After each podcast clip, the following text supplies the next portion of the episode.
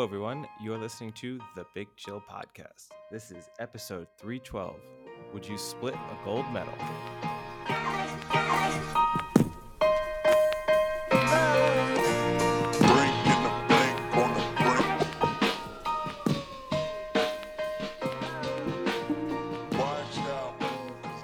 Hello, Big Chillians, and welcome back to the Big Chill Podcast. I'm Frank, joined with Eddie and Sam.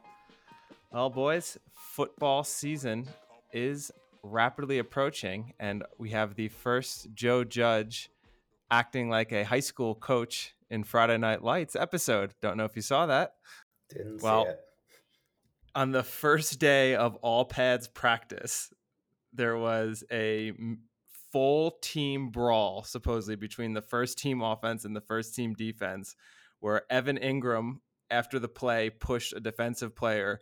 He was then completely blindsided by uh, Logan Ryan from behind and knocked down. And Daniel Jones jumped in and got into the melee. And when all things were settled, apparently Daniel Jones was at the very bottom of the pile, just getting beaten and thrown on by like offensive and defensive linemen. So Joe Judge had a mental breakdown, screamed at them for 15 minutes, made them run 100 yard sprints and push ups until players were vomiting, and then screamed at them again for 15 minutes and then just walked off the practice field three hours before practice ended. I mean, I, I I wouldn't handle it the way he has there, but I don't know what the good way to handle it is. Like, the players themselves look worse out of that than he does. Yeah, it's just I think will this mentality work at the professional level Well, so far, no. when your name's not Bill Belichick? Yeah, but I mean, yeah, yeah. I mean, who knows what Bill Belichick does? Because a lot of those kind of types of stories just don't come out. I guess Bill Belichick would argue that no one on his team would ever do that in the first place. So, uh, but yeah, So so I guess the other question on that is does Daniel Jones get a little more respect for just getting in there and defending his teammates and not caring that he's the quarterback? No, he has to do that now. I think you have to know when you're kind of dead man walking in the quarterback position. And the one thing that is going to save you, maybe, is people saying what a great guy you are. And not only for the job now with the Giants, but fundamentally, not that he'll be have this mindset, but you'd also, it might be in the back of your mind at least, that I might end up being a career backup. And the only way I'm being one of those really popular career backups is if people do think I'm good for the team. And so if I show that I'm someone who gets involved and protects people, then that's a good thing to remind people later on. You think he did this for like a career moment where No, there was like this thought for I can just imagine him in his head like there's a there's a future moment here in my life and I've got to make a choice. Yeah, I mean, we have those we have those moments, all of us, right? I'm not saying he consciously made that decision in the moment. However, I think it's a good look for him, and it's the right thing for him to be doing. He just needs to be the great character guy now, because it's unclear as to whether or not he'll ever be the great quarterback guy. Are we looking at the next Fitzmagic? Went to Duke, went to super smart, kind of quirky maybe, good person, good locker room guy. Um, I mean, that's a huge compliment to Duke to put it on a on a par with Harvard. I gotta say, I, everyone I know who went to Duke would put it on a par with Harvard, but uh, it is a massive compliment. I think it's only like two behind in the rankings. Duke's it's usually not top in terms. five. Of, it's not in terms of real status, though, right? I, I was going to say it's like Oxford and Cambridge in the UK, then the rest, and Yeah. surely it's the same with like Harvard. You get outside the rest. U.S. and you tell someone you went to Duke, Duke Business School, sure for MBAs. If you're in that world, you might get a level of respect. But in general, if you just turned up for a job interview outside of the U.S. and said you went to Duke, I think a lot of, you'd have a lot of people saying that's great, and I have no idea what that is. But I figured out that it's a university, and let's move on. In the same way that when I tell Americans where I went to university, and Americans will ask sometimes, and it's same type of thing. If you're not saying Oxford or you're not saying Cambridge, and maybe London School of Economics, the, a couple of those depending on what the person does. Otherwise, you may as well just say Hogwarts. You went to Hogwarts? I mean, Hogwarts? some of them look. Some of them look like Hogwarts. Not for university, just for high school. Would you rather have went to Hogwarts? Wait, I mean, I'm not a Harry I- Potter fan, so no. Sounds like my I know my next my next question was going to be what would you have majored in, but it, it loses all it loses all fun in the questioning at- because you're going to at be a bad sport. Yeah. I like how we do uh, because you don't know you like Harry Potter. Would the idea be that you would be asked to go, but you don't know the Harry Potter situation? So you would be like, this owl comes in and drops a letter. You'd be like, what the fuck? then, like most people go through like clearing or they get UCAS points in the UK. Wait, wait, wait, wait, wait, wait, wait, wait. What situation are you putting out here? That you attend Wait. Hogwarts, but you don't know it's like a school for of magic. You No, no. So yes. you one day, Eddie, just get a letter in the mail that says you have been accepted to attend Hogwarts School of Witchcraft and Wizardry. What what goes through your head? but you don't know this what is it the- is. But No. you don't know what Hogwarts No. is. I would think this is the dumbest prank anyone has ever tried to pull. what are they expecting? Oh, I'm going to pack my bags, guys. I got into Hogwarts, this I mean- fictional school. I mean, the prank is great because they've trained an owl to drop the letter onto your lap. Okay, to so begin now, with, uh, so, so you're adding the owl is coming in. yeah, It's not just arriving in my mailbox. no, no, no. No, no, no. It's You're getting the via owl. full. I love the idea of this joke just playing out and Eddie just being more and more angry. Like he gets to King's Cross and he sees the platform number and he's like, "Yeah, this is a fucking joke." no, there's no situ- There's no world in which I am ever thinking maybe this is real. I'll just try it out.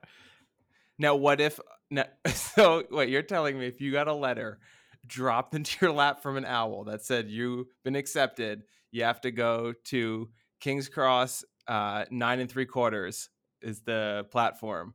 Do you don't even make the attempt to maybe just be like, I'm just gonna check it out. I'm So not you gonna go pack my scout out. bags. Yeah, I'm not gonna pack scout my out. bags. I'm just gonna check it out. Now I would upgrade the prank to wow, one of my friends has managed to find a trained owl.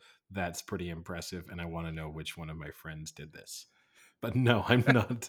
I am no for no part for two reasons. One, because I wouldn't believe in it in the first place. Two, because I know that someone made it up.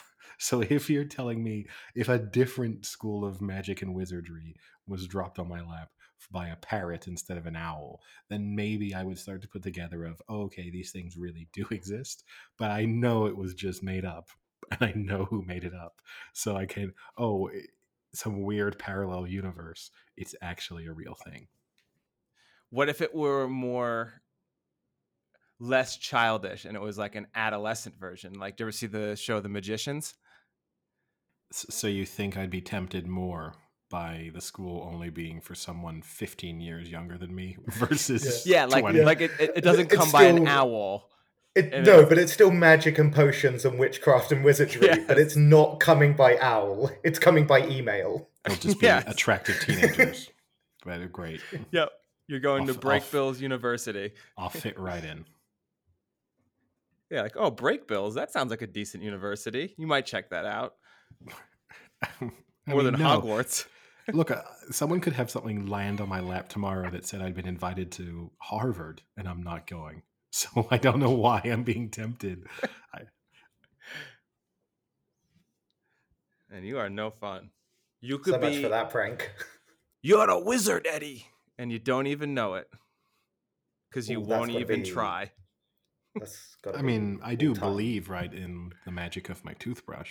So So why for- is it so unrealistic that you'd be invited to a magical school to attend to learn more? if they Maybe came the with more toothbrush details, is only the beginning. Imagine what your imagine what like your floss can do. so far nothing apart from just help my teeth be clean It's because it's because you haven't been trained and yet. healthy gums. This mouth has had zero cavities, so so far that's all. Imagine, imagine what a water pick could do. That could change the world, Eddie. That's true. A water pick could make you a billionaire overnight. or horrific things could happen. Could be the reverse.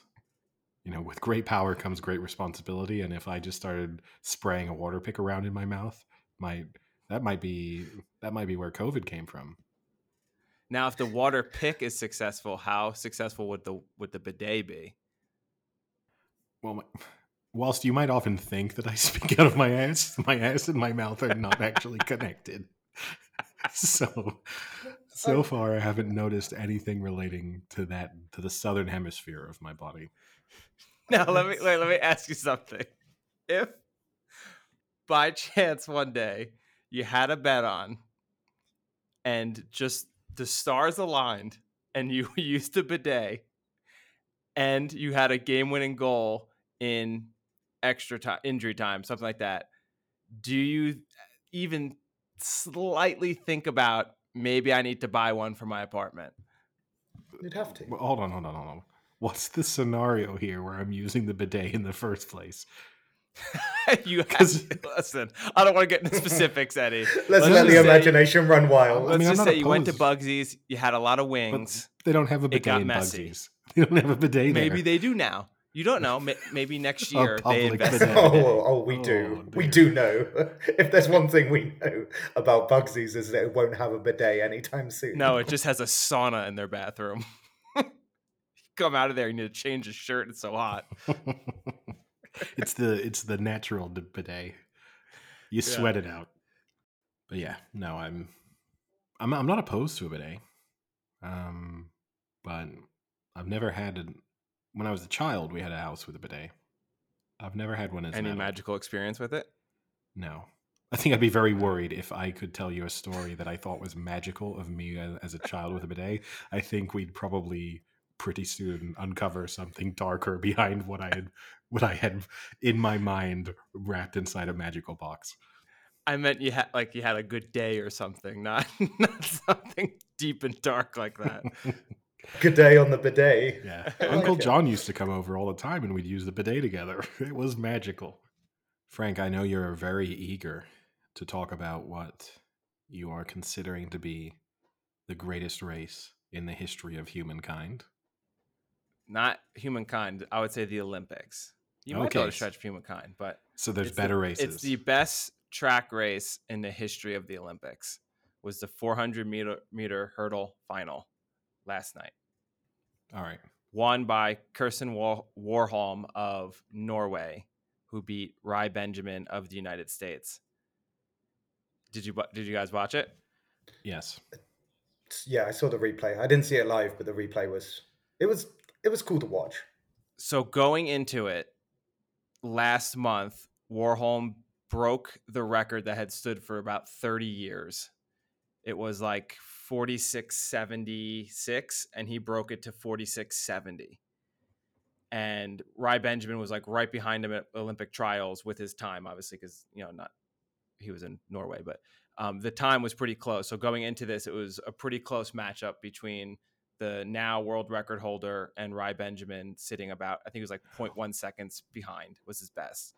Or Yeah, 0.2. Here's one thing I will say. I think this is this is where we get back into the American coverage of this race versus non-American because I do think Americans build this as what an incredible matchup. I think the European coverage was more they knew who was going to win and that it was going to be relatively close given to how good he was, but that I think they've raced you know, he'd never Twice. beaten. Yeah, he and he'd won both of Yeah. them. Yep. So Yeah, and he's gotten second both times with good times though. So I think you're right. I mean, I don't think the Americans thought he was going to win, but I think the American coverage was billed as can the American finally get one past the best 400 meter hurdler of all time now. They then ran the race and he broke the world record by a crazy amount. So he ran 45 94. So almost a second better than what the record was. In so there's like a bunch of stats now online about it. So if we just look at just the world record, if that were to be equivalent in other events, that would mean the mile, which the record is currently 343, someone would have to run it in just above 338, like 339.1. So they'd have to So, cut so you mean breaking it by the same percentage? is what you're saying. Yes. Yeah, yeah. To break it by the same percentage in one race, you'd have to cut about four seconds off the mile time. Um, and then the 800 meters, which is, I think, um, right now is at 141. They'd have to run a 139.8. So over a second and a half. The only races that have ever like broken it to that equivalent was when Bolt ran the 958 in the 100 meters. That was like an equivalent percentage of progression from the from the world record. The difference is in that race, the second place person was nowhere near Bolt. But in this race, the second per- best person, Rai Benjamin, ran a 46.17, which also broke the record by over half a second, and he still got second. And then the third place runner also would have broken the record had Warholm not broken it a month ago. The so pretty much as of a month ago, the person who ran the world record wouldn't even medaled in this race. That's insane. That's just Um, crazy. Yeah. uh, It must be pretty unfortunate for Benjamin and uh, the Brazilian. It was I can't remember the name. uh, the it was, Brazilian um, did not seem disappointed place. in everything he said. Dos Santos. subsequently. Dos, Dos Santos. It just it must just be a shame to know that you can get world record times and just medal. Like I, I appreciate they're like just massively fortunate to be in bronze, silver, gold categories or contention or anything like that. But it must kind of suck to be in that kind of era of people that are doing the 400 meters at such a good speed that you aren't sometimes even near winning. Well, You're just in like an unfortunate era, right?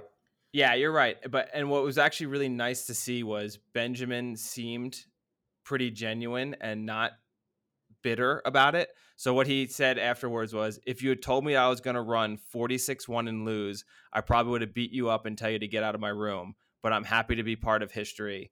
And basically he went on to say that he Why are they? Why are they I don't know why him in his room? I don't know. I don't know why they tell him in his room, but you know, he basically said uh, he's he's he's just happy that you know he broke a world record, and the fact that he lost. I mean, that's just part of racing, and sometimes there's going to be someone better, and that he improved himself so much that he can't be upset about it. You know, Yeah, I mean, it wasn't close. But he he, handled it the world well. I think he handled it well. I, I don't know how you could handle it badly because it wasn't close. I think it would be one thing if it was neck and neck and you it was neck and neck over the final hurdle. But, but They by the were right line, there, which going over where, the, the. Yeah, but the finish line, which hurdle. is where we decide the results.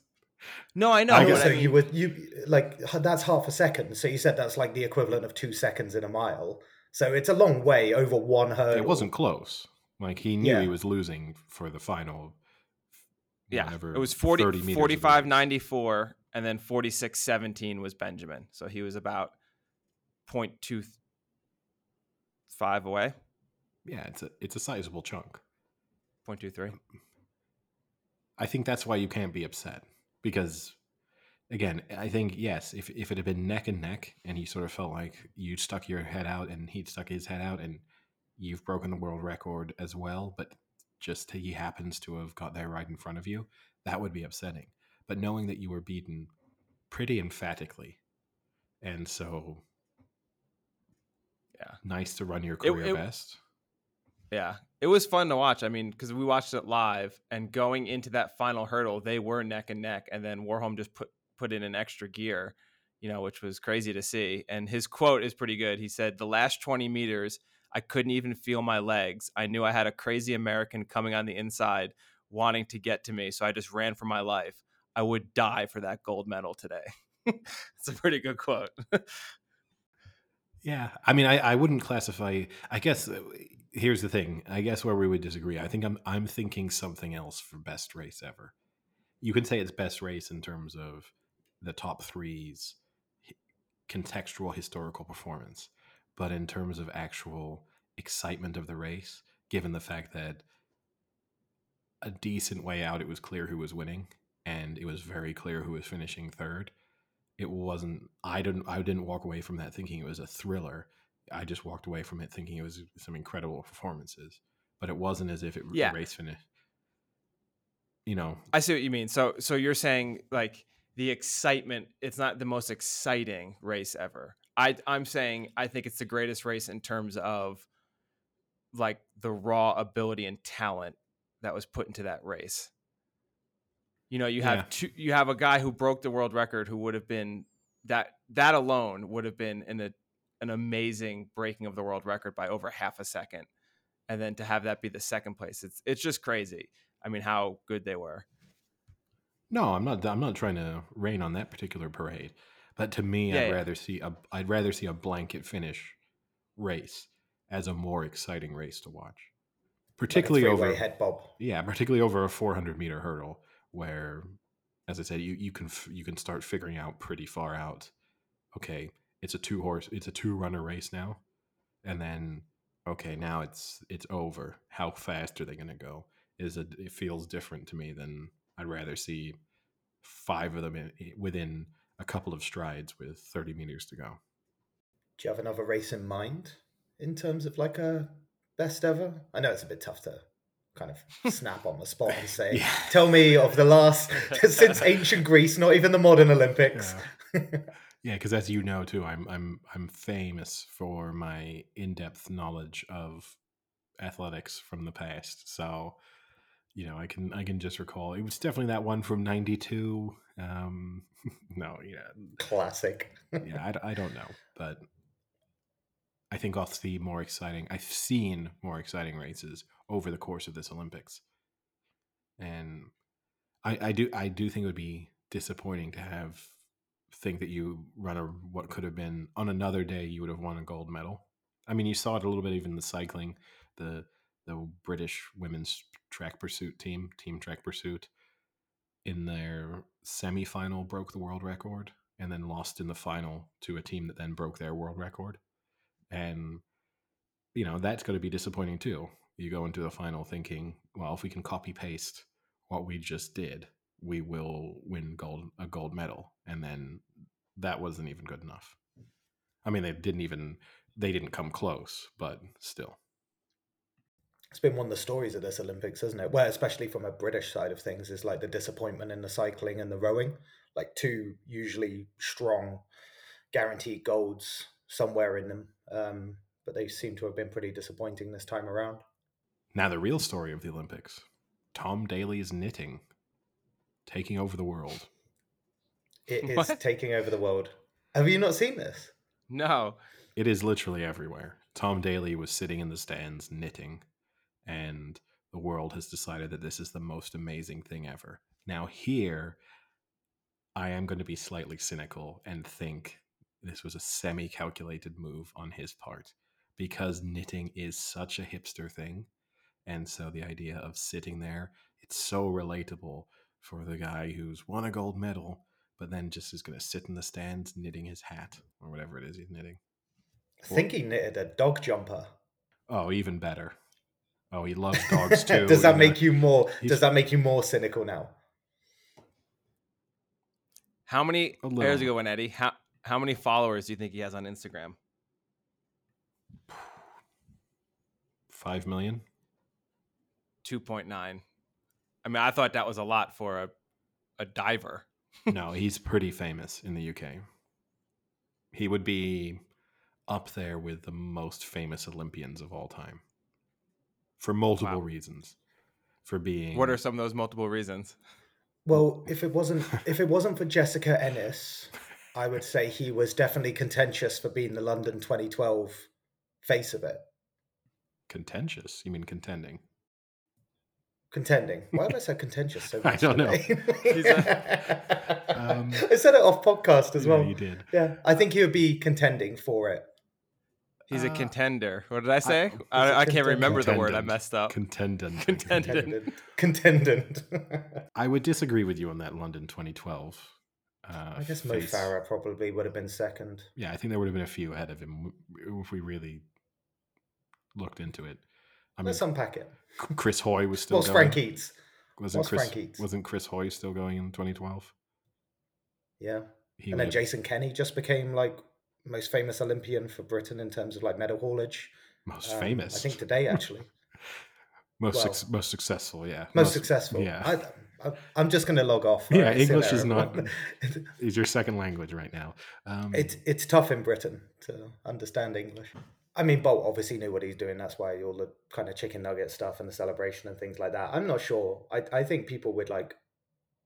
He's just he's just doing something that's quite therapeutic and probably quite calming. oh no, not this again. We're gonna have to go back to them. No, no, no, no. I probably I imagine that which I'm I sure is imagine what I imagine that I imagine people just do things because it's takes their mind off it or helps them. But he's not focus in a competing at that point, right? That picture came out. He's just watching his teammates. Might just be a come down. Like Careful with that around so Tom Daley. euphoric. Yeah, like, he's so euphoric that he just needs to do something so non-euphoric. Un-euphoric? As I said, I'm just. I don't care if he knits or not. However, it is a very hipster thing to knit. To then be also knitting something for a dog. It is a good way. If you were trying to sit in this.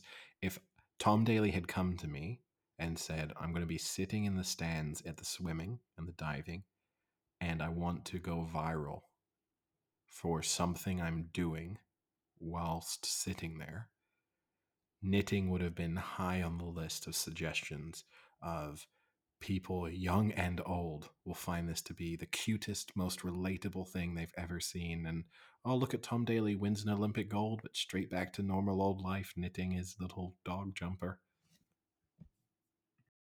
so cynical. i am cynical yeah Are you still eating, Frank? no now he's just now he's knitting now we figured out I'm actually I'm actually crocheting.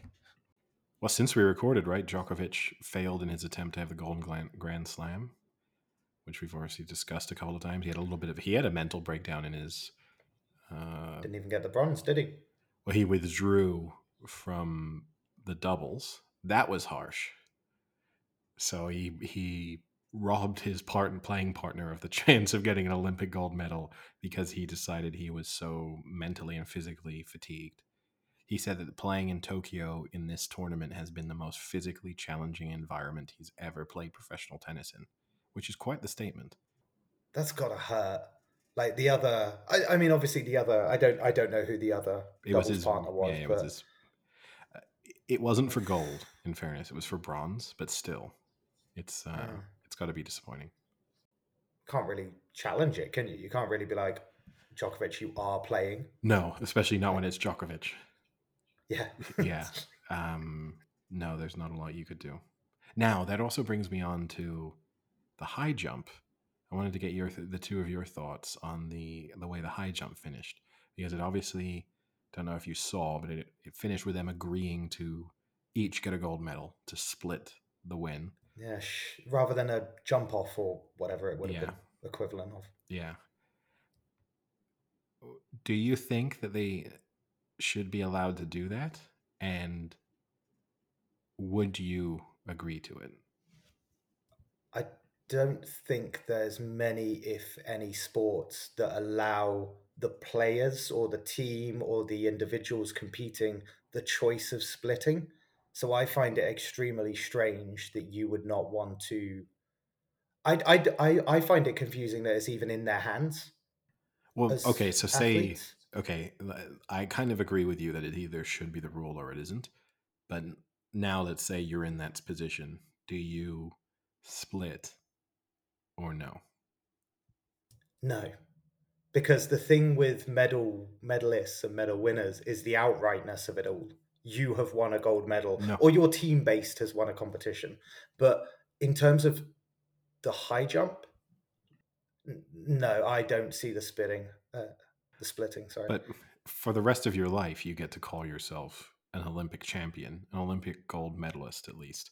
Saying champion might, you might get some people calling you on not being totally accurate with that particular term. But Olympic gold medalist, you can accurately say. No one's going to remember 20 years from now when, you know, if it were you and you said, we were in a bar together and you said, "Oh yeah, yeah, I won a gold medal at the 2020 Olympic Games." No one's gonna be like, "Oh, were you that guy who split it?" And then also, if one of your friends then tried to play it down with, well, yeah, but you were joint champion. It's like, okay, yeah, what did you achieve? Just an absolute dick move. Yeah, how close I- to a gold my- medal have you come? we we've spoken about a few of these things, right? Like when we spoke about the NBA, when it was like, oh, they won, but there's an asterisk with it because there was like a problem or uh, or COVID or the pandemic or things like that. I would worry that it would be tainted by this. You won, but and it could be. It's not tainted. I mean, you've still got a gold medal. So I guess I agree with you in that sense, but uh, I would actually want them to actually split the medal. Yeah, I don't know how I feel about it. I think in the moment I would probably split it because it's it's it's it's like cashing out your bet, but they're offering you ninety nine point nine nine percent of your bet, and the alternative is ten percent of your bet, and it's just I get to go home as an Olympic champion. I get that gold medal to show everyone. The rest of my life, I get to call myself an Olympic gold medal winner it's going to make a world of difference to your future, right? In terms of endorsement deals and all of those that sorts of stuff. Versus, no, no, no, I insisted there was a winner and I missed on all three of my attempts and uh, got a silver medal. Who actually offered it? Did The the judge kind of came in and they clarified. I think they were uns- they were uncertain as to whether or not they would actually each get golds for a moment. So they sort of were s- saying, "Can we do this where we're each gold medal winners?" And they then agree. They're also friends, which I think plays into this as well. The two Mm. high jumpers, they are they are Collusion. yeah. I Now, mean, I don't. I don't know why you. What's the downside? Because in ten years, no one's going to remember that you were the one, no. right? So you're just a gold medalist. I guess the downside maybe maybe you split. it's just the- you personally. Like if you really, really thought that you were better, and you want to prove, and you don't like the fact that he's going to have to say he can say he was just as good as you, even though you know you're better. But don't run that risk. It's not worth it. That's like Mm. you not cashing out a 99.9% bet than losing it. no, exactly. Why'd you run that risk? No, I do. I agree. I think I would split. Um, I, and the other question, which actually I don't know, I also assume the people who must be delighted that they split is the silver and bronze yeah, because someone got a bronze medal because they decided to split. I assume, who otherwise would have the finished fourth, fourth. place. Yeah, That's that was my next point. Is that the people below must be delighted because they've all just been upgraded, yeah. I assume. especially the bronze medalist. They're the well, they're not the biggest winners. Um, yeah, I guess. but they kind of are. They would have had nothing. Now they have a podium medal. Like Uh, whereas th- the gold medalists have we obviously think- had gold or we silver. think right by the way this might be Yeah. absolutely wrong and it might be that they split gold and then the person stayed in bronze. So it might be that this did not bump people up. But if it did bump people up then yes the the biggest winner out of this was the person in fourth who is an olympic medalist even though they kind of shouldn't be. And again no one will remember. You just call yourself an Olympic medalist for the rest of your life, and no one will ever say, Yeah, but you finished third on a sort of technicality, right? You were actually the fourth best in the event that year. You'd be a dick at the bar if you were like, "Well, I've looked up your history," and it, No, but you could only do it if you were also an Olympic medalist. It, it's it would be like a stolen valor claim on the other person of saying, "Look, you're calling yourself an Olympic medalist, but you're not really an Olympic medalist. I'm an my- I'm a real medalist." But if you if you're not someone who's ever won an Olympic medal, you can't call them out for kind of weak third place. I just think statistician wise, it annoys me that that then breaks the uniformity of having like a gold medal winner, a silver medal winner, a bronze. Is that then there's this entry where there's two of them. But this could happen in other events. I, Like- like uh, you could have a I'm- dead I'm, heat. just saying. I think It's just this is the first time ever in a high jump. In the high Yes. jump, yes, but you could have a dead heat. You know, so Could they do it in the football if they get to No. after extra time? No, no, no. Could you they be like, to not take penalties. England should have done that, I guess. yeah, should have said to great. Italians, "Hey, look, let's not go through this penalty drama. We'll just call. We'll just each call ourselves champions. They'll make another trophy for us." I guess that would be the the slight problem I have with it is that how do you like that? I, I guess that goes back to the point that I don't think it should have been available for them in the first place. But then there's the whole concept of the Olympic spirit. This is very much in line with the Olympic spirit in saying the point isn't that I beat this person. The point is that we've just both achieved something great and we can celebrate it together. Yeah, I don't. It's kind of cheesy. The fact that they're friends, though, then I can definitely see it because then they'll definitely play that card. I don't know how good of friends they're definitely training partners. So, Okay. you know, they and they seemed very happy with each other afterwards. The other bit of news was did you see that the Australian, I think it was the rugby team and, oh crap, what was the other team? Australian rugby and some other team uh, messed up the their rooms and that there was like two holes in the wall and vomit in the corner of the room and they had broken the beds uh, on their way out and the person who is the head of Australia's Olympic delegation handled it super well and basically just said, "Hey, listen, they're kids.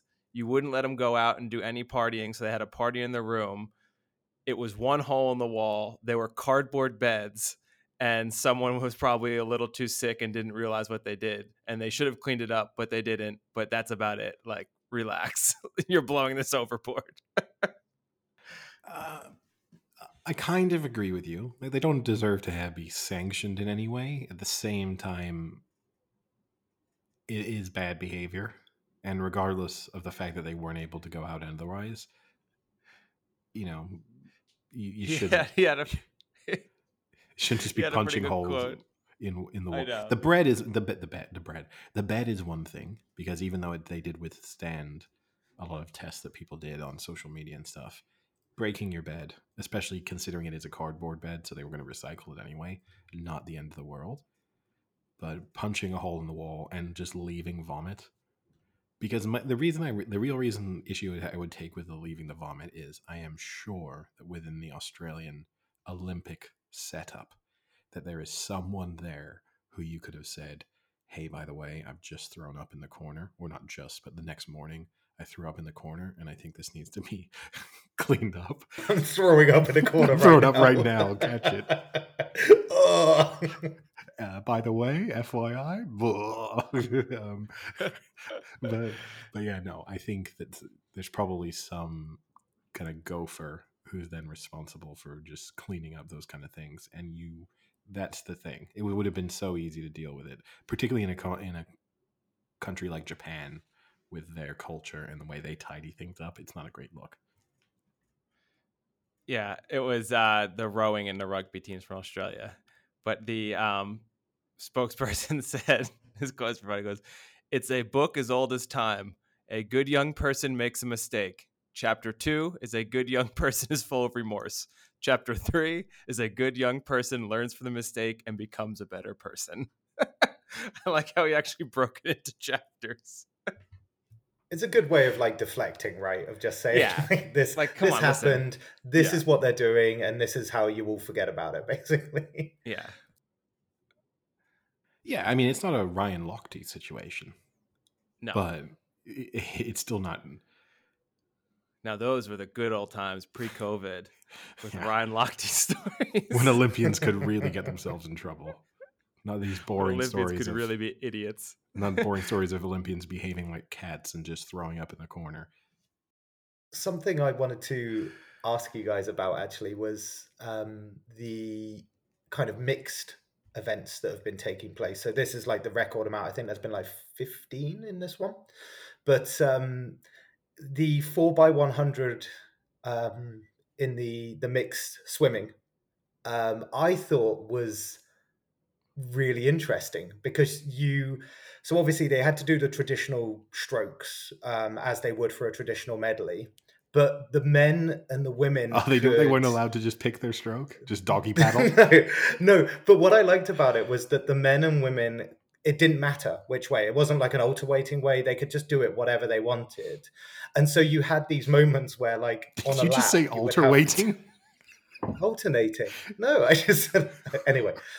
Um, they you had these moments where like after one lap, the men would be four or five seconds in front of like the four women, and it kind of made for this really exciting moment of like people like Dressel trying to catch up time, and I thought it made it really exciting. But I know there's other sports as well, like the they had the the um the relay and the running as well was mixed. So I was curious what you guys have thought about watching them if you thought they're interesting, if you thought they've been a bit Yeah, they're all right. non-interesting. I mean, I'm I'm on board with relays. I would find with I would be fine almost with the entire Olympics just being relays.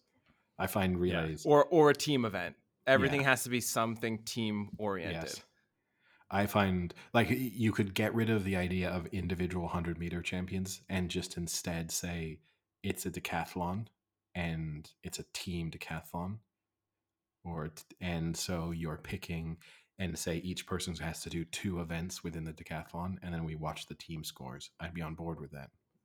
That would be cool. You know what? We should calculate that anyway. I like that Once the. Olympics are over, we should see what country won the decathlon. Yeah.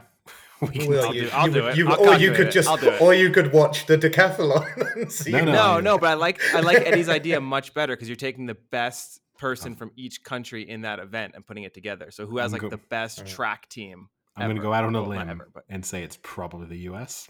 But Yeah, maybe but it will be but silver and bronze might be interesting Yeah. I mean, Jamaica. because will be- Jamaica is notoriously good sprinters, but Yeah. not very good distance, and their throws are hit or miss. yeah, the team thing would be a killer for Jamaica. Would be an absolute killer. It would be great for the US and Russia and China. Whoa, whoa, whoa, whoa, whoa! Not Russia. Well, the Russian Olympic Committee. Yeah. Yes, you're not allowed to say Russia in the Olympics. sort of Russia. Yeah. Yeah, I know. For uh, going back to the mixed relays, they also had it in the track, and there was the controversy with the American team being DQ'd, which then they put in an appeal, and I don't know if they won because the woman, I think it was the second leg was I forget who it was, but she was lined up in the wrong spot where she was supposed to take the handoff. But they said that there was four other teams that also did the same thing, and that it was a one of the officials was actually telling them to line up in the wrong spot. So they had appealed it to say, you know, like they were just doing what they were told. Although you should realize that, I mean, t- that's a little crazy to me that you don't know where you are. Like the track's the same size every track. It's a 400 meter track, so you should know where to stand for a relay in a 400 meter track. So that was kind of weird. Yeah. A little bit odd. But, no, I like cool. it. Yeah, I, I like the idea. like it. It's an interesting. It's a little gimmicky, and it feels a little bit weird when records are falling because the events aren't old enough. So you, you, I don't. Sometimes I don't know if a record's being broken or if it's just whoever wins this race is the new world record holder. You know, it's one of those. But it's yeah, it's it's interesting. I would always rather watch a relay than just a straight race every time. Yeah. The men's four by one uh, medley for the swimming that relay was really good because the U.S. won, of course. But Yeah. Now, just to bring you down a peg or two, then, Frank, have you recovered from the surprise, the disappointment, the trauma of the United States women's team being knocked out of the, well, in the semi, losing in the semifinal of the uh, the women's still win tournament. bronze, Can still win bronze. which would be more medals than the U.S. men's team has won. And well, actually, no, they just won the Gold Cup, and they were very happy about it with their the B Gold squad. Cup and the Nations League. So good Yep, summer for the not not to try and attack anyone, but good summer for the U.S. men's national team. B Not so team. great. Yeah. Oh, maybe that's the thing. Maybe it's not that there should be. Maybe the issue hasn't been the U.S. men's national team. It's been the U.S. men's first team. The, they just had maybe. to strip away all of those guys, and things would have been fine. But no, I, I mean, the women's team clearly was not a very cohesive unit this year, and it's a little strange. I, I don't understand kind of the reason. You know, maybe they weren't in training as much, but you know, the first match they lost that snapped what a forty-four game losing or non-loss streak, and then. Uh, then they drew to Australia, and then they just beat the Netherlands in in penalties to advance in the first round of the knockout. So they clearly didn't look as do- anywhere near as dominant as they had. And I don't know if that's just them not having any cohesiveness or if it's just that that team is starting to turn over and the newer generation isn't as good as the older generation that's kind of at the last legs Or, and or is fading just the world playing, or just the world playing catch up. Yeah, I think I think you've just seen the world in terms of the professional standards across the world in women's football have increased dramatically. So whereas if you did go back 20 even 15 to 10 15 years, you know, you had to go to the US to play a high standard of professional football or even to really play professional football as a woman. And so they just had such a huge advantage in terms of training, day-to-day training facilities and all of that.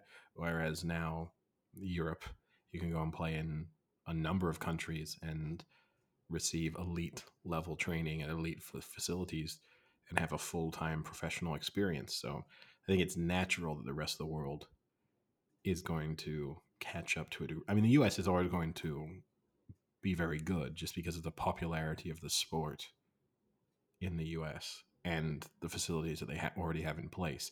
But I do think the idea that they can kind of turn up and you can already start, you know, engraving the the name on the trophy. That's that's probably gone. The uh, finals of the shot puts tomorrow, so that should be exciting. Kovacs squeaked into the finals.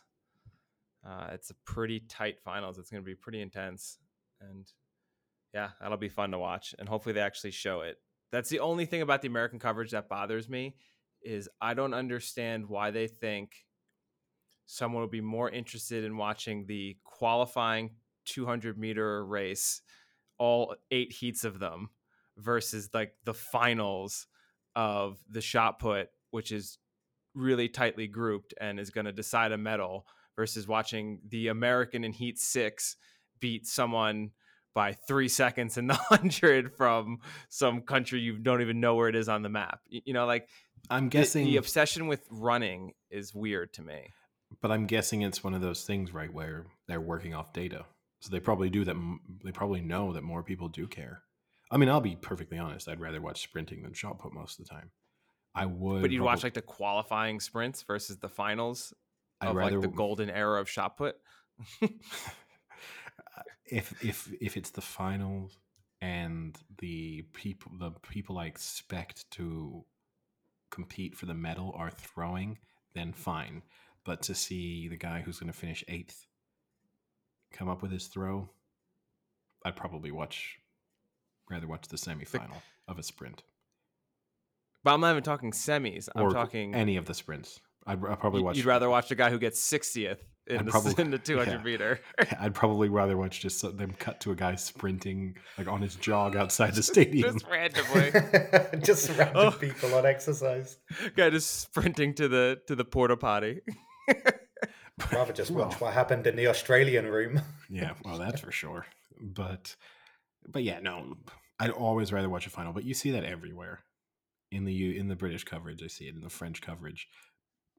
You know, I was watching some stuff on French TV today, and I kind of flick between the British and the French coverage just to see where they are, the different sports that they're focusing on, and it very much is based on you know which sports they're likely to win medals in.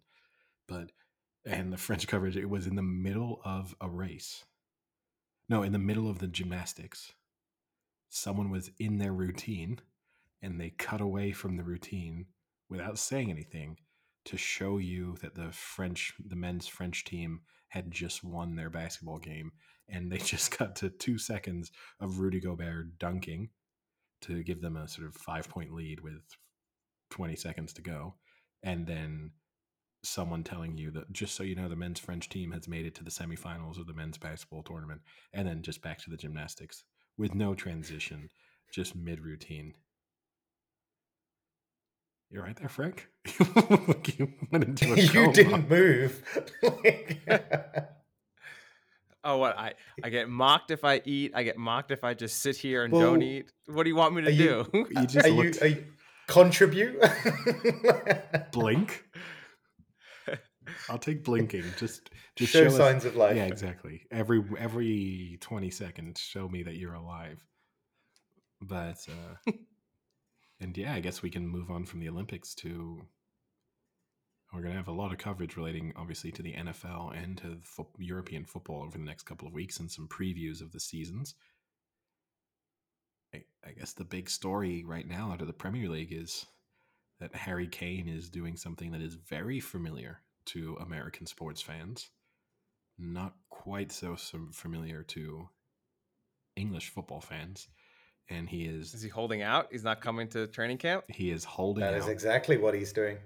he has gone on strike and basically feels aggrieved that Tottenham have broken the gentleman's agreement that they had that they would accept a reasonable fee if offered and he now feels as if eh, the relationship has broken down completely with Spurs and Daniel Levy and so he is on strike seemingly until they will accept an offer from City so that he can go and go and play at the Etihad. Although I heard that, so it's been two days now that he hasn't turned up for training, but I heard that he is expected to turn up. Now, I don't mean that, of, of course, he's expected to train, like that's not, but the point is that they expect him to be back, and it is sounds like he will. And that's the something I've not got. Like, has Kane given them, has he said, like, I only had three weeks off after the Euros, so I needed No. more time? No, no, he's Like, are we are we not seeing? Are we only seeing No. like fifty percent of No, the story? Is my point. No, because they would come out and say that. They wouldn't be encouraging the the idea that he'd gone on strike. You would have very clear messages from either from him or from Spurs saying we've given him time off because of the fact that he made the final of the Euros. They would also be, have to be giving a time off to other players that were involved in the later stages of the Euros. And they haven't done that either. So, look, he's on Mm. strike, and Yeah. also the wonderful thing about and this isn't but the wonderful thing about the term expecting or expected is it works both ways so we are expecting him to turn up can both be a, a negative statement of this is what he should be doing but it also can be the we're expecting him to turn up as in we think he will be coming it's a it's a wonderfully loose and adaptive term no but you know what i mean it's true Now, is there He anything? saw right through me. Is there anything Spurs can do to keep him? You think, No. like, if they go out and make a big signing, or spend 500 million pounds i don't know I mean, like, look at Aaron Rodgers, right? Aaron Rodgers held out, and you thought there was no way. Everyone basically said he's done with the Packers. He's done, and now They- seemingly it's like nothing happened. I mean, Kane is under contract for a number of years longer. I think it's three or four left on Three- the contract. So more years. theoretically, if Spurs did absolutely nothing, he can't leave the club. But they've also haven't got Harry Kane playing for them, so he becomes an absolute shell of a player. Probably doesn't contribute. There's the team potential toxicity behind the scenes. Like it, it's pointless now to keep him if this continues on, unless there's like a change of heart, like the Rodgers uh, Packers thing. There's a Unless huge- Kane comes out and says like I was an idiot and I'm committed to Spurs. no there's a huge difference between the rodgers and the kane situations and the difference is rodgers had nowhere to go harry kane knows where he can go and he knows that team wants him and he knows that team will deliver the thing he wants which is the possibility of winning trophies year in year out so you know i think aaron rodgers would have kept holding out if he thought there was a possibility of the 49ers trading for him or the Patriots trading for him or something. But I think what he had to face the reality of was in the next six months, nothing is going to change. The only teams that are going to take me now are teams that are going to put me in exactly the same situation that I'm in right now with the Packers. So I think that was the reality hit home there, and he had to decide to play a season with the Packers, and then he can reassess either by retiring or by doing exactly the same thing next summer. And at least now, I guess, teams will know Aaron Rodgers is very much available next offseason if we really want to push for him. Harry Kane, I do think it's interesting. A lot of people have said if, because there's been a lot of support for him in going on strike, kind of thinking that it's the right move to try and force this move through. A lot of people have been, various people in the media have been then saying, well, how would he react if if Paul Pogba did this? Everyone would be critical of him and saying what an awful move it is and how he should be appreciative of all of the money you make being a footballer and the opportunity and what the club has done for him. I think it's fair to say that other players would get a different reaction than Harry Kane, but I do think part of the difference between, say, Paul Pogba and Harry Kane is that Harry Kane has always been the model professional and has always done his utmost for Spurs, whereas Paul Pogba, throughout his career at United, has caused disruption. And so just creating more disruption would seem this is very on brand. Whereas for Harry Kane, this is very much a side of him that I think most people didn't think even existed. Yeah, uh, I mean, I wouldn't expect people to react the same way if if Pogba did it versus Kane because that would be like what the ninth example of Pogba being disruptive to a to a, a club, you know, versus Kane has probably been the other way most times. I mean, who knows? Maybe there's been backdoor things that he's done to that he should have said something and kind of conceded with Spurs. You know, who knows? Uh, I would kind of bet that to be the case instead of the other way where you know Pogba has had incident after incident. So my I, I guess one of my problems is this concept of the gentleman's agreement, right? Is that is there actually anything on paper that Levy has come out and said this? Because I think well, no, yesterday Spurs came out and denied it. But Sam, they said that this isn't a thing. But Sam, if there were something on paper, it wouldn't be a gentleman's agreement. It would be contractual. Well, that's why that's why it kind of makes this a little bit difficult. Like I agree with you about the reaction being different, but it's also just hard to take because you're. It comes across as throwing your toys out of the pram, I guess. In that respect, is that someone apparently told you that will consider this, which is just like you say, you're just taking someone's face value words of what they've said. They may have misinterpreted it or not said it the way you wanted, and then you've run with it. And here we are, kind of having it all out in the open about things that we can't really prove. It, I, I think it just makes it difficult. I'm, I'm not really sure, to be honest, what side I'm on. I just feel contractually it, it's just harder for Kane because he's under contract. Well, yeah, he's trying to force a move for something that isn't actually provable. I mean, I think he's said, "Look, there's a gentleman's agreement in place. I've done everything on my side." He's not trying to make them enfor- He's not trying to enforce a clause. It is a gentleman's agreement. He is literally saying, "You gave me my, your word, and is your word worth something or not?" Which supposedly this is not the first time that Daniel Levy has made such gentlemen's agreements. Gentlemen gentlemen's agreements. It's like a attorneys general kind of thing, uh, uh, um, with players, and he consistently has broken them. So, which for Daniel Levy, it's you can say, oh well, if it's not in the contract, tough titties, but to a certain extent, you're you're you're someone. But would you say that? I probably would, but his job is to negotiate with players and with partners on a daily basis. So, do you want to then show yourself to be someone whose word is worth nothing? To put yourself in a situation of it's either on paper or forget about it. It's not a great look. And it would seem, it would surprise me.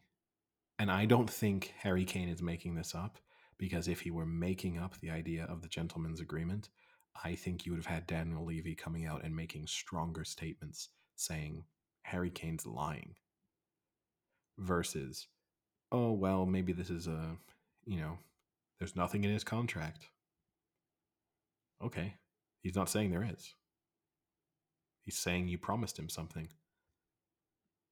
Now, just a bit worried, uh, like in this kind of like industry of multi-million deals, multi-million contracts, that playing what you're doing right now, which is essentially going on strike to a gentleman's agreement, might be a little bit naive. I mean, we've got history of gentlemen's agreements been broken, like you say, Levy has. I remember some kind of famous ones on transfer deals with people like Odemwingie and Berahino and play people like that. Um, that's the only thing I I kind of feel a little bit strange about. But there's plenty of examples of people sticking to gentlemen's agreements within football and someone saying, sign your new contract, and if club XYZ comes in and puts in a fair offer, we will sell you. Or if you're not involved in the team, or if the team doesn't hit these targets, we will sell you. And we're not going to put this in your contract because that's a nightmare for us, because then, you know, we put a transfer release clause and a club that we don't think you should, we're not making the promise. You know, you, you say to, say hypothetically, you were negotiating that contract with uh, Harry Kane and you said to him, okay, if City and United come in with a reasonable bid, we'll sell you. Now, I guess you could put a clause that's specific in your contract for sure, but you might just say, let's just have this because we won't. If I had been negotiating it on the other side to Harry Kane, what I would probably say is, look, Harry, it's really difficult for us to put a specific number in your contract as a transfer release clause because, you know, transfers keep going up year on year. We've just seen Mbappe go for 200 million. Maybe three years from now, players will be going for 500 million. So if we write a 150 million pound release clause in your contract, maybe three years from now, that's peanuts. So we can't put a release clause in your contract. So how about I shake your hand and I tell you, look, if there, if we reach a point in the future where you're not super happy here, and a reasonable and fair offer comes in for you, then you can go. And if I'm, this is my boyhood club, I've dealt with this person over the course of my entire career. You probably feel like you can trust him, that he's always been pretty good to you. You've always been good to the club. I can see why you would say that, okay, all of that makes sense. I'll sign that six year contract, which is great for Spurs to have me locked up for six years.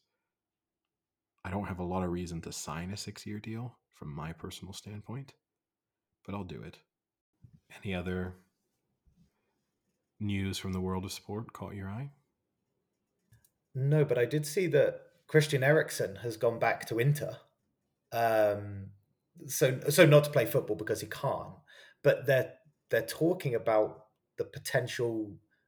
There's two countries that he can go to play at who don't have the rules that are kind of as um, as tough on people that have had obviously the scenario that he did, and it's the England and the Netherlands are apparently the two places. So there, there's theories that he's not going to play for like six months as a complete minimum, but it's interesting that people are talking to him about the fact that he may return. I've I've just found it quite interesting. I can't. I I, I can't. Um, just thinking, just thinking about him playing makes me feel uncomfortable. Terrifies just like picturing me. yeah. the fa- like just picturing being him going back on the pitch and thinking about it happening again. It it makes me just sitting here in my seat extremely uncomfortable. I, I it's crazy. No, there's no way he's. Someone needs to stop him. no, there's no way. I'm sure he. I'm sure he wants to, and I'm sure all of the messages coming out about clubs being interested or the possibility of going to other leagues is from his agents and just you know people within his camp you're going to be a brave doctor to sign off on his medical you're then going to need to get him insured so you're going to, need to find an insurer who's willing to do that as well and then even if you get both of those things which i suppose are possible you then need to run the risk of awful PR. Because if he does die on the pitch during a match after what happened, you can't say the doctor said he was okay. Because you know that there'll be other doctors who come out and say he should never have done this again. So there's just no way he plays football again professionally. Unless he goes somewhere bizarre if he wants to go and play in China or India or something, then he'll probably get someone who thinks it's worth the risk of bringing over a near on superstar. But no one in Europe is going to touch him. I could see like um I, I, I agree. Like when I when I read it, it was terrifying me. The idea of how the language they were using of like could play in at least six months, or England and Netherlands are good options for someone because they essentially don't have as stringent laws surrounding the condition that he's got. I think it could be like a coaching role. Like that's where I would go if I was Eriksen now. Like you would take on like a coaching role or something like that. He's going to get the sympathy coaching role for sure. Like an honorary Inter or Denmark coach, I guess. No, but he's going to get the sympathy coaching role from someone, or he's going to get the sympathy media hire. Christian Eriksen is in the Sky Sports studios immediately. Well, yeah, you're right in calling them sympathy hires because of the situation, but it doesn't mean. I mean, he was a very good player, and um, he probably could be a really good coach or a really good pundit. You know, like He could be. it's not like he, doesn't was a shit player in like a No. you know. he doesn't strike me as a player who'd be an amazing pundit. And he wasn't when you do hear teammates when they do that thing of, oh, which one of our teammates do we think is going to be a coach or a manager in the future? Christian Eriksen was never brought up. So Yeah. then that doesn't mean anything because plenty of people are never He's- brought up and then turn into great coaches. But He's no Roy Kent. no. Spoiler alert. Yeah. Uh, that's starting to bother me a bit, but yeah. But yeah, no, um, no. I mean, who knows? I can't. We're twelve I months. could we're- never do it. There's probably twelve months from now. We we won't even have professional sports just from the the mental health risks of competing. So, got Ben Stokes out now too. oh yeah. So you have. I tell you what, if Christian Eriksen comes back on the pitch, that is that is mental toughness. this should be his and this isn't me trolling and this isn't me also I'm not I'm not trying to downplay the significance of uh, mental health issues either but i would love it if his spin was no my heart's fine and i could totally play again and tons of clubs want me i'm stepping away from the game for mental health reasons just to kind of push it away It's just like let's all forget that i basically died on the pitch just processing some things right now His net worth is 25 million. You figure he instantly has a book deal and some sort of Netflix documentary deal that'll push that up at least another 5 million, 10 million. So you're looking at 30 to 35 million. Just don't play anymore, man. It's not worth it. Well, I mean, it's worth saying, right? If it, if an online website says his his net worth twenty five million, his net worth probably like fifteen million. But 15 million. It's not worth it, man. I mean, it depends. I- think if it were you, and by that I mean you know me, I think I could understand how you could get to the point where you were, as in when I'm saying you, as in who, either either of you or myself or whoever's listening. not specifically me. yeah not specific Fra- not specifically frank i could understand how if you had doctors sign off if you spoke to your medical team and they said look the risk of this happening again is slim to none i can understand as a person saying okay then i'll do it because it's amazing to play professional football and the risk is not huge and i'm you know you you could probably have a doctor who says look the risk is 1 in 10 million that this happens again and then you'd start processing well how often do i put myself at risk of you know dying with odds of 1 in 10 million? And you know what? Okay i'll do it. I could see how he would be willing to. I don't know how your family would be. That would be tough be hard to tell Yeah. if you know his parents or his wife or his children you know i know that there's a risk here but i just really want to kick a ball Yeah. As a family, like why would you ever want to entertain the idea of it potentially repeating itself? Like, but look a lot of people do a lot more riskier a lot riskier things for a lot less money so you know let's also not pretend that you know people make t- much tougher decisions and again this ties back into this mental health argument a little bit for me which i don't want to dive back into after the long previous discussion on the last episode but uh, you know we are treating sometimes professional athletes as if they are doing the most dangerous and most challenging jobs in the world and that they aren't just playing kids games for a living.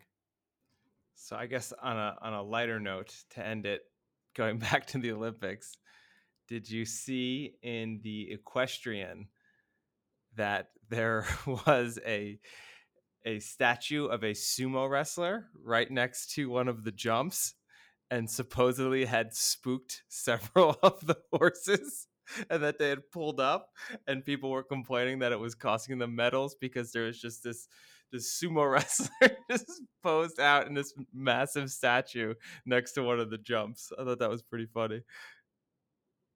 Are, uh, are the are the events meant to be in the same place, or like why was there a sumo wrestler stand right next to where like the eventing was going, or whatever it was? I think it was just supposed to create like an atmosphere, like almost like a decoration within the ring, right? Ques- Equestrian ring. I'm assuming maybe there was all different types of Japanese history and culture things within the ring. But when you look at the picture, it's pretty funny because it's right where the horse is going to land. There's just it looks like a giant person's gonna jump on them. like if I were a horse, I also wouldn't take that jump. Sam, didn't didn't you have a quiz for us? Yeah, I did. Yeah, you want it? I, w- I mean, you want a little quiz?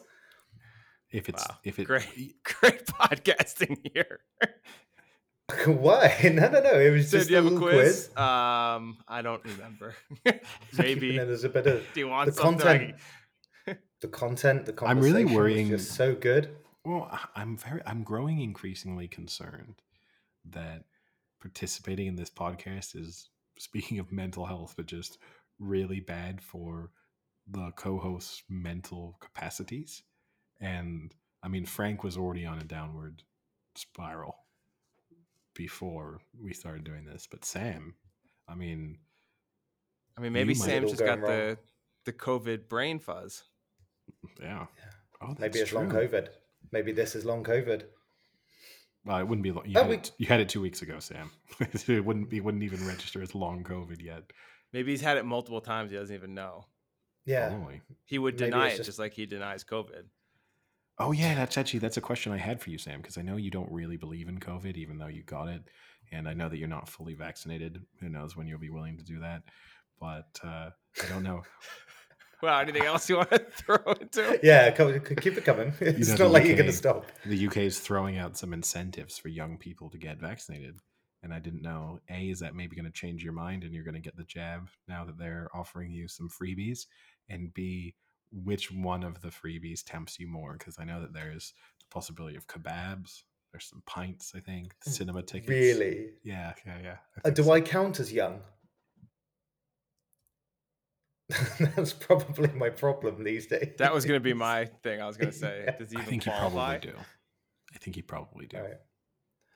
Uh, what are they? I actually don't know about this. I, I I, mean, my my second jab's in like just over a week. So if I can somehow get an incentive for it, why not? So the incentives are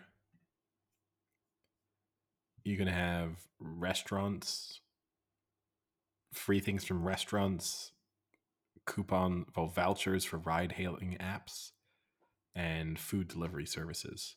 So I guess is Deliveroo and Uber Eats are offering uh, some incentives to help people get vaccinated.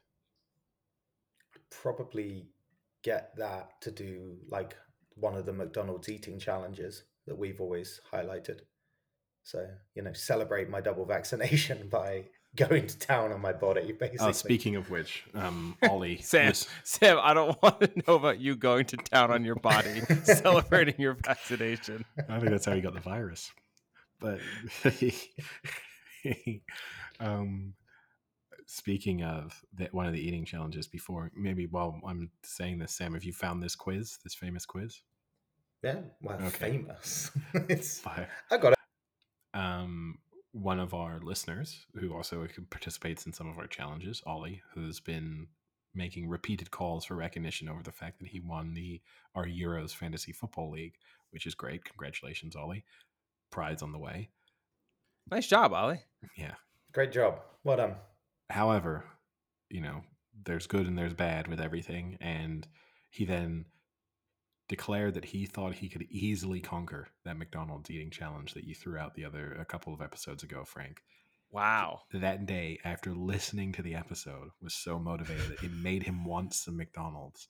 So he went to a McDonald's and he ordered a, a burger meal and It was some one nuggets of the quarter pounders, and the 20 nuggets. nuggets. And I think that's it. Yeah. I don't even think it was 20 nuggets. I think it was. I think 20. he ordered like the nine or something like that. But But wasn't the I- challenge four quarter pounders? Yeah, but I think he was. 40 he was nuggets. Just, he was just testing was- the. He was testing the waters, and okay. having gone into it, saying that he think he thought he could do it easily, he immediately withdrew his his entry. he didn't finish what he had. Oh my god. So Ollie, congratulations on winning the Euro Fantasy League. Commiserations on embarrassing yourself in a McDonald's.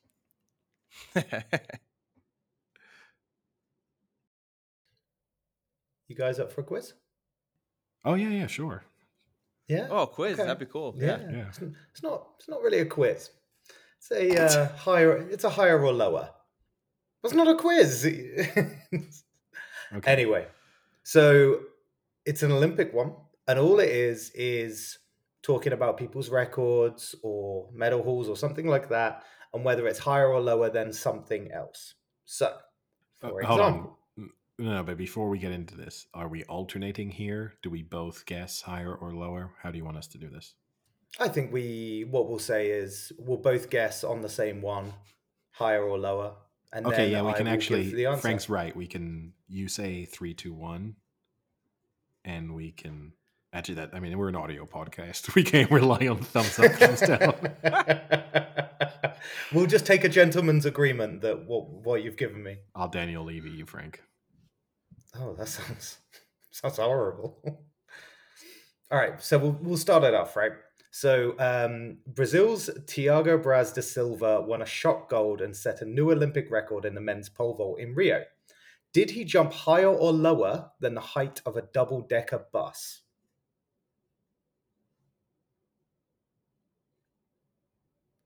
I'm going higher. I'm going higher as well. He jumped higher. So a double decker bus is 4.3 me- 38 meters high, and he jumped 6.03. So that's That's even pretty, close. pretty good. One and a half Michael double Phe- deckers. A triple So- decker, one would say. a triple decker bus. He smashed a triple decker bus. Um, Michael Phelps has won 23 Olympic gold medals. Is this higher or lower than the number of gold medals won by Great Britain's Bradley Wiggins, Chris Hoy, and Jason Kenny combined? I'm gonna say Phelps is higher. That was worded strangely, but Um, so I think Kenny's on seven now. I think Hoy is on six.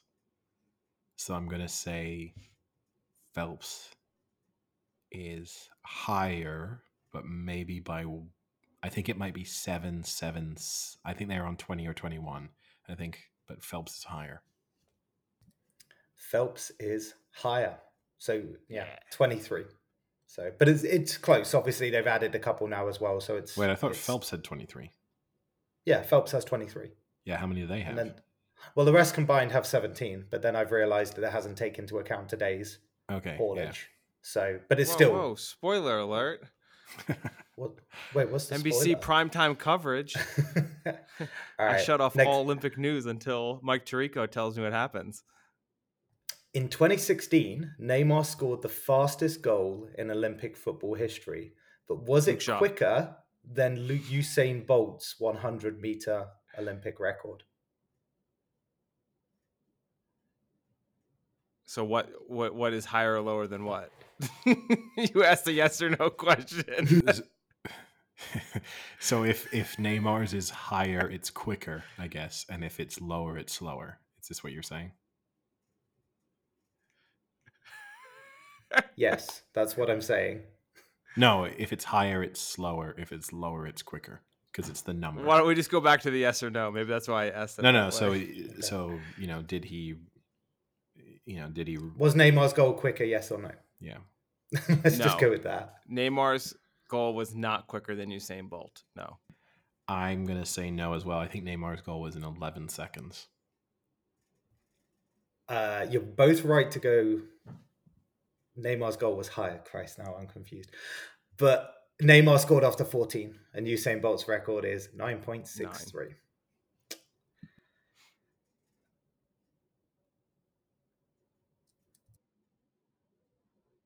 Is that it? No, no, no, no, no. Just a at the pause? Olympics, at the Olympics, is the distance of the marathon longer or shorter than the distance of the triathlon swim, cycle, and run combined? Ooh, good one. Say it again. At the Olympics, is the distance of a marathon longer or shorter than the distance of the triathlon swim, cycle, and run combined?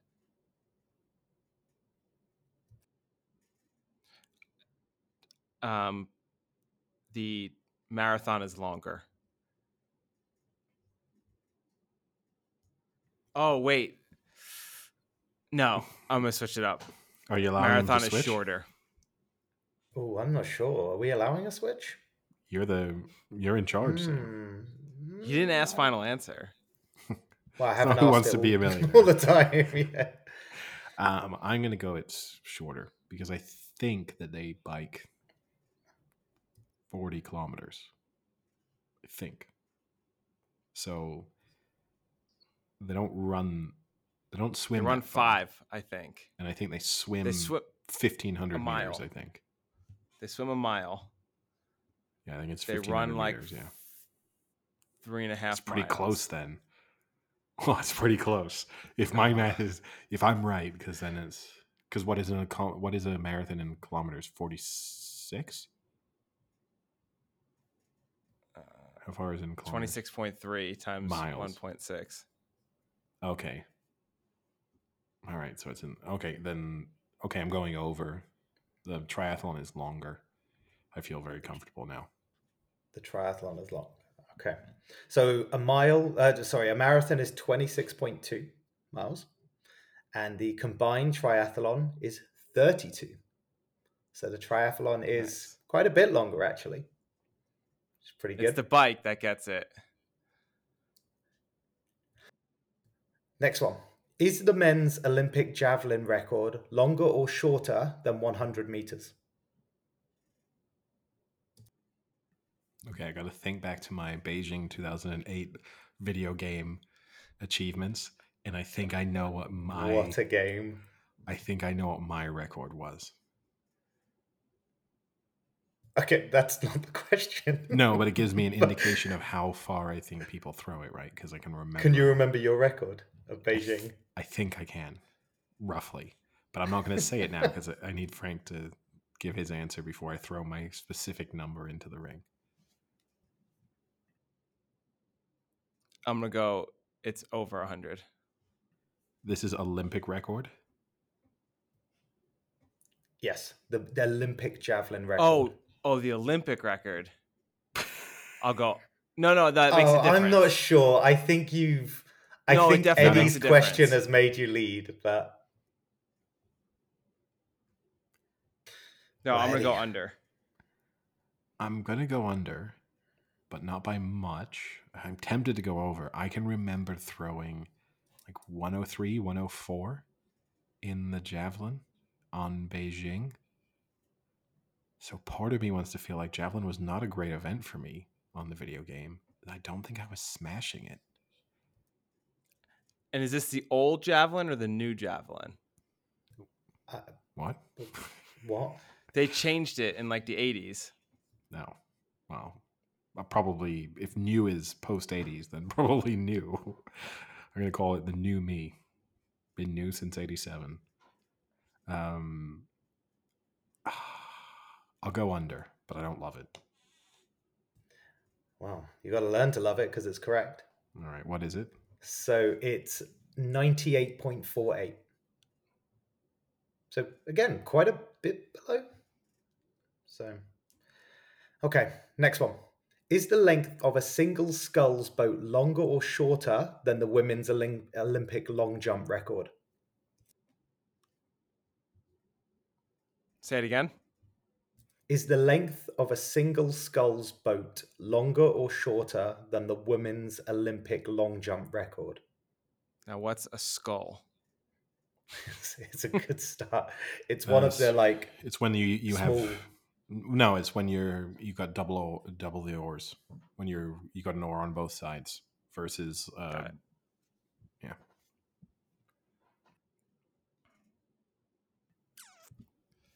Um,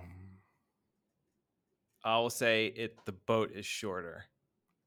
I'll say the boat's longer. Oh, is that the first division? I think Yeah, I that's think the so. first division. Oh, it's going to matter then. So uh, remind me. So Frank, you're going longer. Sh- short. The boat is You're shorter. going shorter, and Eddie's I'm going, going longer. longer. Yeah. All right. Well, a sculls boat is 8.2 meters long, Oh, this is close. And the Olympic long jump record is 7.4. Yes. Damn it. it. Set in 1988 in Seoul. And that's the quiz. So you Oh, have just lost final it right Oh, to the oh, end. come on. Come on. I feel like an Olympic champion. If if this were the high Eddie, how jump, about Eddie? So- oh, how about hey, we just split call it. it. even and we split the gold? now would could you, Eddie, would you have taken the split or would you have gone for the final question? Oh, if you oh, I would have gone. f- There's no stakes. I would have gone for the final question. Oh, okay.